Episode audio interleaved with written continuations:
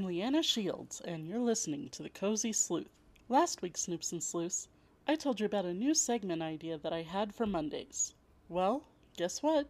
Today is Monday, and I am releasing the new segment, Mystery Mondays. Before I get started on this week's edition, let's look back at what I released on Wednesday.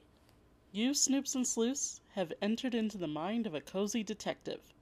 As the assistant of the late Reginald Daniels, you found him dead in his office with several of his important papers missing, including what was supposed to be a note that you were going to deliver to someone. Let's pick the show up from there, shall we? Wait, there was a note he was writing. But why wasn't it on the desk? He said he wanted you to take it to someone this morning. Who had the letter been to?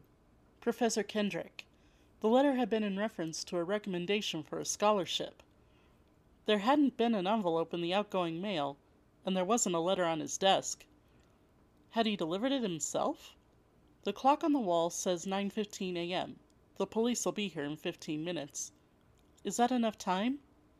A sound shakes you from your thoughts.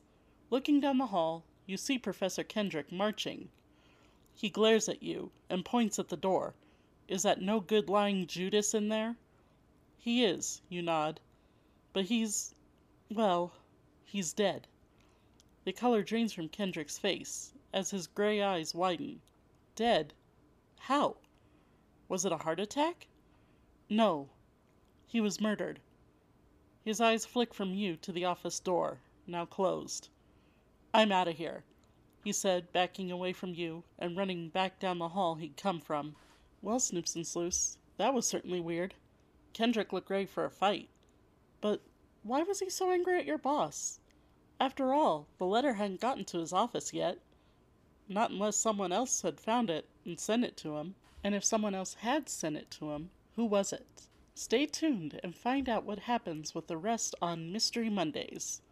And you can always go to my website, www.thecozysleuth.com, and follow on our Mystery Mondays blog, where you can keep track of the clues and suspects. And for bragging rights, see if you can figure out who killed the professor before I get to the end. I'll see you next time on Mystery Monday.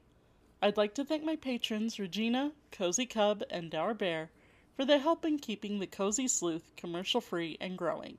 I'd also like to thank my coffee clotch for their contributions as well. If you'd like to be like Regina or my fellow podcasters, the Cozy Cub and Dour Bear, join us on our Patreon page at patreon.com slash the cozy sleuth, where you can also become a guiding clue, a clever sidekick, a small town sleuth, or a Sherlock Holmes.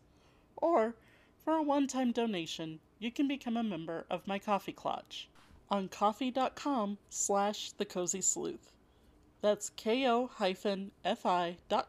slash the cozy sleuth. As always, you can find us on Twitter at the Cozy Sleuth. Until next time, this is Leanna Shields saying, keep cozy.